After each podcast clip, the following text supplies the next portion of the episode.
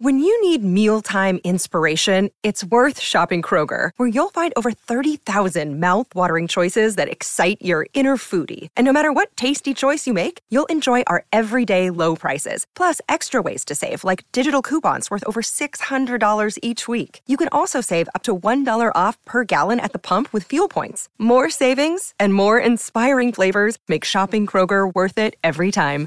Kroger, fresh for everyone. Fuel restrictions apply. Another day is here, and you're ready for it. What to wear? Check. Breakfast, lunch, and dinner? Check. Planning for what's next and how to save for it? That's where Bank of America can help. For your financial to-dos, Bank of America has experts ready to help get you closer to your goals. Get started at one of our local financial centers or 24-7 in our mobile banking app. Find a location near you at bankofamerica.com slash talk to us. What would you like the power to do? Mobile banking requires downloading the app and is only available for select devices. Message and data rates may apply. Bank of America and a member FDIC. Josh, here we go. Jake and Josh are here to analyze the game they love for the team they love. This is another Dolphins podcast. Here's your host, Jake Mendel and Josh Houtz. 110. Man, it's so hard to look, kind of embrace this game. It was a four o'clock game. Right before that, I was watching the Saints and the Titans. The biggest difference, as someone who watched Tannehill for years, not once did Tua look scared. Not once did he ever have that deer in the headlights look. And I think, man, that's not something you can quantify or it's not on the stat sheet. But can you think of a time Tua has ever like felt scared? Maybe the Titans game, maybe sometime in Buffalo under the floors. But I mean, it just seems like every play, third and 15, he completes it. Third and 10 late in the game, he completes it. This dude is as cold as ice. Yeah, exactly. As ice in his veins. I tweeted it out earlier today. I think um, there was that J.C. Jackson interception, and then the very next drive, very first play, he hit Tyreek Hill for a 35-yard touchdown. Um, shout out to Kohou, who had that German suplex sack at the goal line that forced that punt. Um, and then I think he bobbled a snap, and then at third and 15, dime he threw to Braxton Berrios, right? I mean, on the run, eluding pressure. I mean, we saw today why Tua Tagovailoa was, you know, why so many fan bases want to tank for Tua. He has the anticipation, man. He just makes plays, like you said, um, when his back's against the wall, and that's what separates him from some of these other guys. I mean, um, you see the Dolphins Twitter account tweeting that he's him. You see all these people admitting that this guy is as good as advertised, and it's just um, so nice to be a Dolphins fan and sit here after the long wait, right? We all wanted to have our next Dan Marino, and this looked like one of those Dan Marino games, right? Back then, the defense, you know, struggled at times, but they had this high octane offense. They could just go out there and outscore everyone. And uh, that's what we're seeing. And uh, shout out to Tyreek Hill. I know we're going to talk about him. But again, back to Braxton Berrios real quick. I was a guy who thought maybe Robbie Chosen would be that third receiver. Braxton Berrios stepped up big, right? Three of five, uh, caught three of five passes, and then the two of them were I think were on third down. So clutch as hell, man. But shout out to Tua because he was just playing incredible. When we were, t- I mean, we had months to talk about this game, Josh. Did it go as you thought it would? Because there, there were two things we said the Dolphins should do. They should run the football and they should attack outside the numbers. And they did that. The Tyreek touchdowns, man, they were doing that down the field, outside of the numbers. That is how you beat that Chargers defense. However, Tua throwing the ball 45 times compared to the Dolphins running the football 20 times. Tua got credit for five carries in that too. Uh, is that how big of a surprise is that to you, considering the entire offseason idea of we're going to run the football more? We have to run the football against the Chargers and these types of defenses because it's all, you know, our offense is figured out. What were your thoughts there? Yeah, I wonder if he was just trying to trick us all, right? You know, trying to get us all to think that they were going to come out here run the ball more. I mean, they were effective when they ran the ball, but there were times when you're sitting there just thinking, come on, man. Like we know you got Tyreek Hill, we know you got Jaylen Waddle, but let's let's tone this down a little bit. You're having success um, running the football, so uh, we still got to see that to believe that. But um, we got to talk about the offensive line, right, Jake? I mean, that was something that I admittedly kind of laughed at Merrick when he mentioned Kendall Lamm and Isaiah Wynn out there starting. I was like, oh, you feel okay? You know, with Terron Armstead out, Kendall Lamm out there. I mean, zero sacks against Joey Bosa and Khalil Mack. Um, absolute monstrous performance. So shout out to them. Austin Jackson looked impressive. Um, and then Kendall Lamm again. Connor Williams, though, there were man. Austin Jackson was taking lunch money all day. Tua was not sacked once, but something to keep in mind here, Josh, because I don't think this is some overnight, all of a sudden, Kendall Lamm and Austin Jackson are studs. I definitely think they can both improve as players. I definitely think Austin Jackson, you consider he's, I think, 23 years old, a former first round pick. That's actually someone you cannot give up. But I think what makes this even more impressive is it wasn't clean. They just they just made it work. At the end of the day, this Dolphins team, they knew they might have been a little uh had a little bit of a challenge up front with Joey Bosa and Khalil Mack, but Austin Jackson, man, he did enough to keep Tua clean. Kendall Lamm did enough to keep Tua clean, and that's what's important. You can go back and watch that film. There's a lot of situations where the pocket collapsed, and yet the Dolphins had a way to work around it. There were times where the Chargers blitzed, the offensive line was overwhelmed. The Dolphins knew how to work around it. And to me, that's almost as more impressive as this idea that, hey, we can make it work. You know, we aren't going to get just so dominated. It's not going to be one player that completely derails our entire operation here. And I think that's my favorite part. You could look at anyone on that line and, you know, except the one play Liam Eichenberg played, you're not really scared that this is the guy who can completely lose us this football game. Yeah, I apologize ahead of time if I'm a scatterbrained at all. I have a sick kid. They're fighting. They're all three awake now. The cat's trying to climb up here, so it's just chaos. But I do think um we got to tip our hat to Chris Grier, right? We know he lives to wear that hat, but he told us straight up, you know, you guys are worrying about the offensive line and even the tight end unit. Didn't you mention the tight ends as well? I mean, Durham Smythe looked pretty all right as a tight end. I joked that they had their George Kittle all along. I mean, he was kind of up and down, but um, I think he had three or five targets. I had that written down somewhere. Um, but man, it was just an awesome overall great performance. I mean, no, it did not go as I expected, Jake. I know you asked that question earlier. There's literally a cat playing with paper. Yo, um, yeah, I know you asked earlier how I if this went as I thought. Like in my wildest dreams, you know, like yeah, in my fantasy world, yeah, um, the perfect homer world. This is how the game would have went: a shootout with Justin Herbert, Tua Tagovailoa, and Tua coming out on top. And um, we got to mention he's up for FedEx Air Player of the Week because I did a quick article on that. So yeah, go vote for him. He's up like ninety percent or something. Go uh go check that on the Phinsider as well. Uh, the passing attack, Josh, what really looked different to you? Because right away, to me, man, um, we know this Mike McDaniel offense loves motion. It likes to make defenders guess. But what I realized, or what I picked up on completely new this week, was they were still using that motion, but instead of just uh, running behind the offensive line and going to the other side of the field, they were just kind of switching where they were in terms of inline, going to the outside, just kind of bouncing things pretty quickly. And it happens so fast. You, you think about the idea of someone running behind the offensive line, you kind of have a second and you have an idea of where they're going. But if someone bubbles out like that, that's not a lot of time to react and figure out what's going on. Yeah, I think um I wish I had the at in front of me, but I think it was like Saeed Scheme did a breakdown, right? He showed last season the way they came across the formation in motion and how the Los Angeles Chargers, uh Brandon Staley, how they would kind of shift the safeties to account for that. And then this week, like you mentioned, they lined up basically right behind the tackle and they were just quickly motioning him out. And they kept running this dagger. And I mean, it was just so successful. And Tyreek Hill, man, this guy, he he has to be the most dynamic player in football, right? I mean, it's just insane. I think I saw a stat where it's like um, tie 10 times in his career. He had over 150 yards and like two touchdowns or something. There's only 10. He's tied with like Jerry Rice and Randy Moss and all these great guys. I mean, this guy's a game changer. And he had what 11 catches. I mean, dude, him and Tua can go to the moon if they keep this up. I mean, their chemistry's out of this world.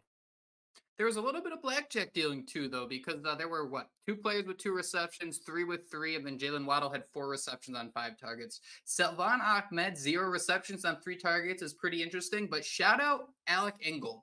Uh, there was a couple crossers where he even had a huge play. It's it's great to see him back there healthy as well. Uh, but Josh, I think it's really interesting to consider the fact last year you had Mike Gesicki and Trent Sherfield as your like three and four, your pseudo three and four. They combined for 100 targets last year. That's one of our go-to back pocket stats that I'm never going to be able to forget. What's different from having those 100 targets go to Trent Sherfield and Mike Gesicki compared to River Cracraft and Braxton Berrios? What, what, what do you see differently there? I feel like they're. I mean, I don't want to say more consistent, but I feel like Mike Gesicki, you know, he didn't pick up the yak yards. You know, he he was consistent in a, in a sense, but I feel like Braxton Berrios and uh, River, even River Cracraft, you know, they kind of bring a, a, little bit of a dynamic and they can find, of, um, you, you, know, find those open areas in these zone defenses. And we see River Cracraft. I mean, this dude's going to be a touchdown machine, right? I mean, it's just um, everyone on offense was getting their hand. I thought at one point we were going to see an Alec Ingold touchdown. It wouldn't have been the first one, but you and I both thought we'd get one, and um, unfortunately we did not. But oh man, if you're Mike McDaniel, could that have gone any better? I mean, besides the Connor Williams, you know, those mishaps there. I mean, a few of them look like it could have been on Tua, but besides Connor Williams, you know, maybe uneasy play offensively, that was a that was a hell of a performance. Yeah, and I couldn't agree more. And we're talking a lot about Connor Williams, rightfully so. There, it's really easy for the center to make a play that just completely derails a game. Um, I'm not ready to ready to get, excuse me, too concerned about it just yet. Um, he came out and said he was a little first game nerves. I'm willing to buy that. I mean, Josh, these guys are professional athletes. They're they're, they're very smart people too, as uh, as talented as they are. I have little doubt that Connor Williams just sat out for an entire offseason or training camp, I should say. OTAs. He sat out for OTAs. My apologies. I have a hard time believing he sat out of OTAs wanting a new contract and all of a sudden he sucks. I know there were a couple rough snaps in the preseason, but I mean, all last year he was solid. We don't need great from him. I think we're going to get fine throughout. I think there's a little overreaction week one, but I'm not super queasy about Connor Williams just yet. Yeah, we got to, you know, give it a little bit of time, right? I mean, even the defense, we're going to sit here and talk about how bad that run defense looked. I think last year they were ranked fourth. I mean, they got absolutely gashed, but it was week one. And when you needed them to make a play, they, they absolutely did. But back to Connor Williams, I do think it was kind of just a maybe an off night for him. And he wasn't terrible. It was just some of those bad snaps, you know, kind of get emphasized a little bit. But overall, man, that offensive line, I'm not talking too much about Robert Hunt. I don't know if I'm just overlooking him and just used to him being that steady presence there. But um, Austin Jackson, again, uh, dude, what a performance. Then Isaiah Wynn. I think when we first signed him, I think you mentioned him potentially playing left guard and the fact that he beat out Eichenberg, who we all saw in the depth chart and wondered if he was going to be there. Um, awesome stuff from the offense line. Shout out Butch Barry, right? Hell of a performance from him. And then um, back to Connor Williams. Do, if he can't play a snap, do you do you have any confidence in Liam Eichenberg, uh, our good pal Nate? Nate? Yeah, I didn't think so either. Nathan Rice asked this on, um, well, asked me on Twitter, and I figured I'd say it for the show. But um, yeah, I have no no hope in Liam Eichenberg anywhere, to be honest. I even went to Twitter. I, I, asked people, what is the most surprising thing from the victory? And nearly everyone, offensive line, offensive line. Um, this was a unit, this was a team that only, I think it was six penalties for 38 yards. Um, Josh, how do you feel about them getting the plays off? Because I think there were still a few times where it'd be like three, two, one. But every time that clock was at three or two dialing down, Tua, the offense never looked panicked. It does feel like there is something, there's a part of this offense where that is kind of what they want to do. I understand last year it was a problem. Last year it was way too late, but I do feel like they're flirting with this idea that we want to use this play clock. I mean, you can't really blame Mike McDaniel, right? Sometimes you play online against a guy that's cheesing a Madden or something, you take the lead, you're going to milk that thing down to the last minute. I mean, um, so yeah, I mean, the way Mike McDaniel looks at this game, the way he's evolving, like we mentioned with the motion earlier, I think um, the man who posted on Twitter, I mean, he was sitting there saying how this was just a unique thing that it's going to be interesting to see the way defenses game plan for it, man. So, um, yeah, I think the way this thing went down was just perfect offensively. And I got to throw out Erik Ezukanma, right? I, I, wanted to make sure I touched on him being our Debo jokingly, but they love giving him those, you know, end around uh, play opportunities with his legs, and he looks good every time he touches that football. So maybe he needs to get some touches in that backfield. Maybe we don't need Jonathan Taylor. We have we have Debo Ezukanma. The the great the coolest thing I should say about watching those running plays to Erik Ezukanma unfold is usually when the Dolphins have in my entire life, my 20 years of 29 years of Dolphins fandom, when they try to get cute like that, usually it's an absolute mess. Usually it's a fumble. Usually they lose a couple yards. Every time, man, he had a running lane. He had absolute daylight to work with. And that was just so impressive to me. Just the development of Mike McDaniel, where we have a coach that we can trust to do things that are a little ridiculous but they work out. Josh, how long until it's like the Chiefs where they're doing a ring around the rosy um, in the huddle and then running up to the line? Because man, there's a lot of different things this team is doing, and it's impressive to see the confidence they all have in each other, especially their head coach, to make it successful. 9:55 Sunday night. How's that? Is that a, they play Sunday night football against the, the Patriots this week, right? So 9:55 uh, on Sunday night, they're going to break that out and do a little ring around the rosy. Um, Christian Wilkins will probably even be in the backfield, and he'll line up at like wide receiver, and he'll throw a fade or something crazy uh, in typical Mike McDaniel fashion. But um, you know, you mentioned which was the most impressive with the offensive line. Um, couldn't we look at it from a negative perspective and maybe say the defense and how poorly they played? The Chargers defense, that is. I was talking about Miami's. Got you, got you. Yeah, and, and that's something important to keep in mind too. And it's week one. We don't want to overreact too too much. Josh, I want to switch over to the defense in one second. One final thing, and just one more shout out to Mike McDaniel. The Dolphins got the ball back with seven seconds left in the first half. How many? 99.9% of every coach of all time takes a knee and goes in.